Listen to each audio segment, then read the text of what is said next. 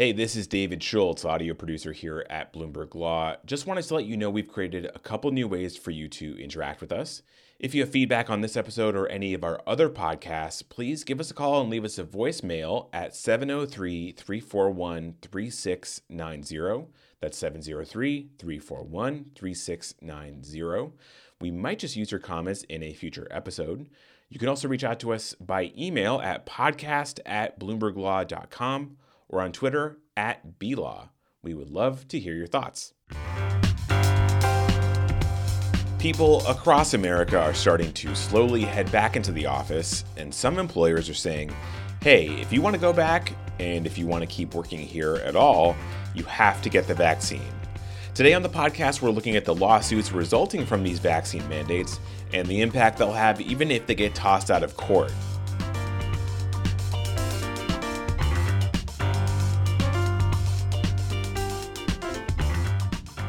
Hello, you're listening to On the Merits, the new legal news podcast from Bloomberg Law.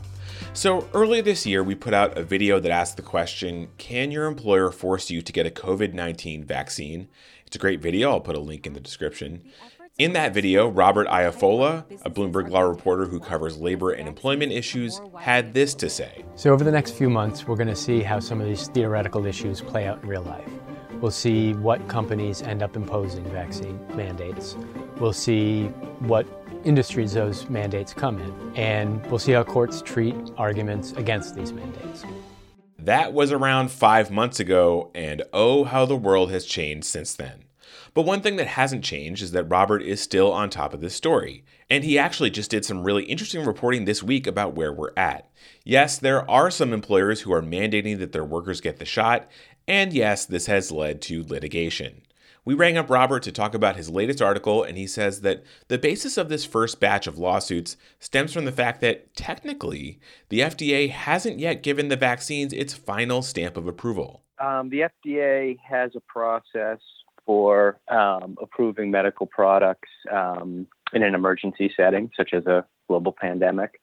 The products, in this case, the vaccine, still gets put through uh, quite a bit of testing, but that it's a sped up process um, to ad- address the fact that, you know, the product is needed desperately.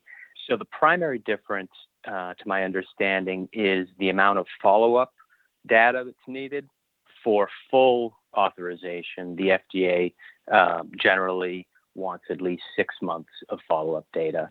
Uh, for the E U A, the emergency use authorization, uh, they generally want two months of follow-up data. Um, So again, that allows them to uh, to get the, the product out there faster. We have three vaccines currently. They're all operating under E U A. Um, two of the three, um, the Pfizer and the Moderna uh, vaccines, the companies have put in for full authorization. Uh, so that process is, is moving forward. Um, uh, J and J is a little bit behind. Uh, J and J got its emergency use authorization, I believe, uh, in late February. Uh, whereas the other two got their authorization um, sometime in the middle of December. So there's a little bit ahead. That makes sense. Um, but it sounds like these lawsuits that you wrote about, the basic gist here is that employers cannot force their employees to get the vaccines because they haven't been, they haven't received final approval from the F D A yet. Is is that the the basic gist here? Yeah, yeah, exactly. Um, you know, the different litigants have sort of fashioned different legal arguments, but it's based on that same general premise.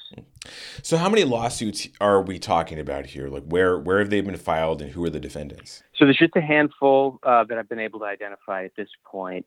Three of the four were filed in federal court.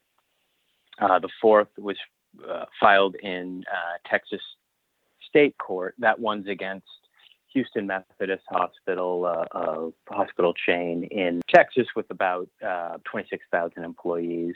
Uh, the other three are filed against um, L A U S D, uh, the L A Unified School District uh, in Los Angeles there, a detention center in New Mexico, and a sheriff's office in a in North Carolina.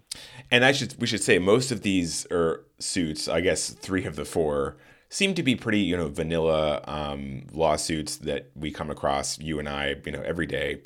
Uh, but the one in Texas had some uh, interesting language. Uh, I, you could even say pretty inflammatory language. Can you can you get into some of the claims from the Texas lawsuit and, and why that one's uh, seems a little different than the other three? You're right that it's uh, unusual um, when it comes to uh, the language that lawyers deploy uh, in in lawsuits. It is a little bit uh, more peppery um, than your typical lawsuit. There's a claim in the lawsuit that the hospital's vaccine mandate uh, would be a violation of the Nuremberg Code, which, of course, was a, a set of um, ethical principles developed uh, after the Nazi atrocities, uh, the experimentations on um, concentration camp victims uh, in the Second World War. So this suit is essentially equating uh, a the a vaccine mandate by a hospital to its employees with the Nazis, is that right? There's a connotation there, uh, certainly. Uh, there's some other language in there, um, you know, suggesting that this is forcing the employees to be human guinea pigs, and um, that the hospital has its um, sights on profits and not people by instituting these mandates. So I, I guess the reason why I brought that up is because it, some of them are a little out there. Um, but you... talked to a law professor who had some really fascinating stuff to say. He said, this was Nicholas Bagley, a law professor at the University of Michigan. He said that even though these lawsuits are almost certainly going to get thrown out of court, they are already, just by virtue of being filed, having an effect in that they're making employers a little more reticent to issue vaccine mandates to their employees. Can you talk a little bit about that? Yeah, yeah. I mean, there's a lot of reasons why uh, people file lawsuits. There's a, a public relations aspect to it. There's a, a public communication aspect to it.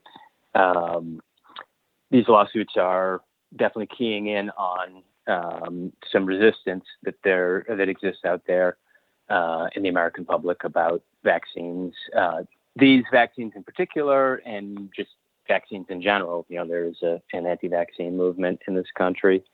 Um, as far as employers being concerned about being hit with these lawsuits, uh, I have talked to uh, some employment lawyers that have suggested that we're going to see more mandates once uh, these vaccines get full authorization, um, that if their legal departments might be a little bit scared, or if their H R departments maybe don't want to deal with Uh, the hassle of trying to implement a, a vaccine mandate, the threat of these type of lawsuits um, you know, are a reason, some might say an excuse, um, not to impose a, a vaccine mandate. And, and we should, I should say, it, it's worth noting that it sounds like there's some a lot of precedent for employers to require vaccines for vaccines that have final approval. Is that right? Yes. Yes, there's nothing new about um, vaccine mandates. Um, you know, they've been used in the healthcare industry for quite a while. Uh, you know, influenza, measles, mumps, rubella, these sort of things. Yeah.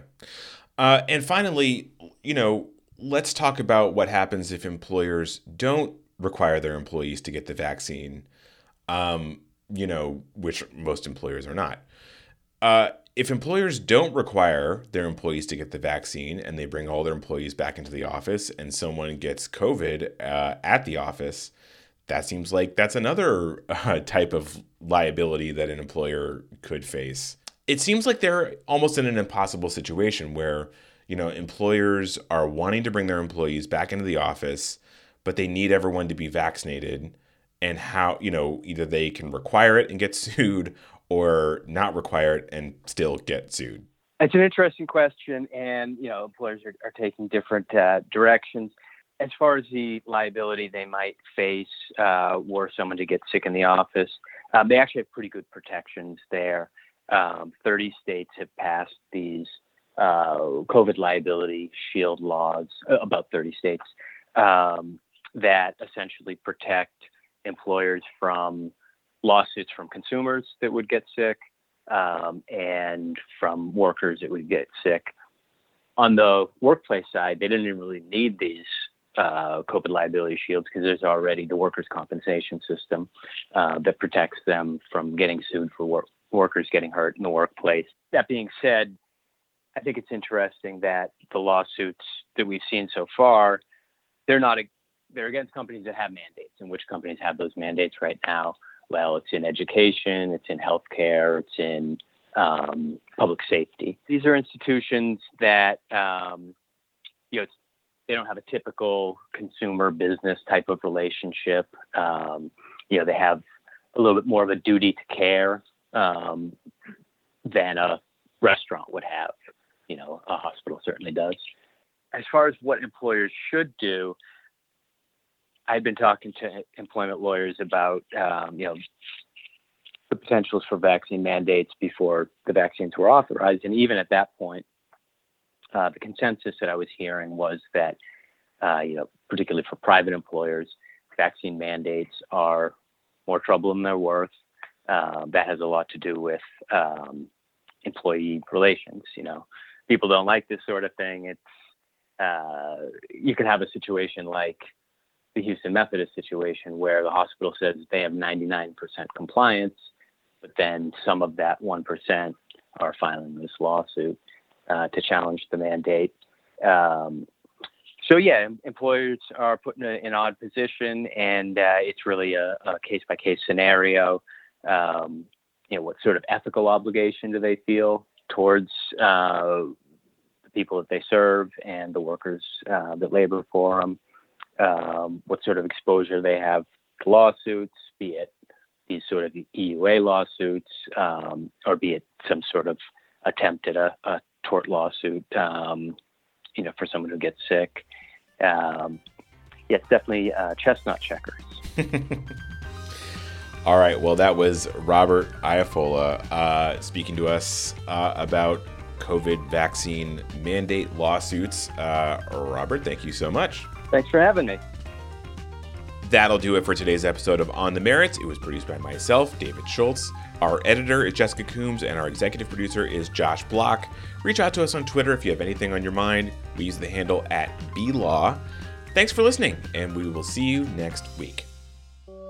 For our next season of Uncommon Law, we're looking at the regulatory future of big tech. The giants need to be broken up. Facebook, Google, all of them. Is big tech impinging on your right to free speech? They've had unchecked power to censor, restrict, edit, shape, hide, alter. Misinformation, disinformation. It's like a big Venn diagram. We do not want to become the arbiters of truth. We're calling this series Unchecked. Just search for Uncommon Law wherever you get your podcasts.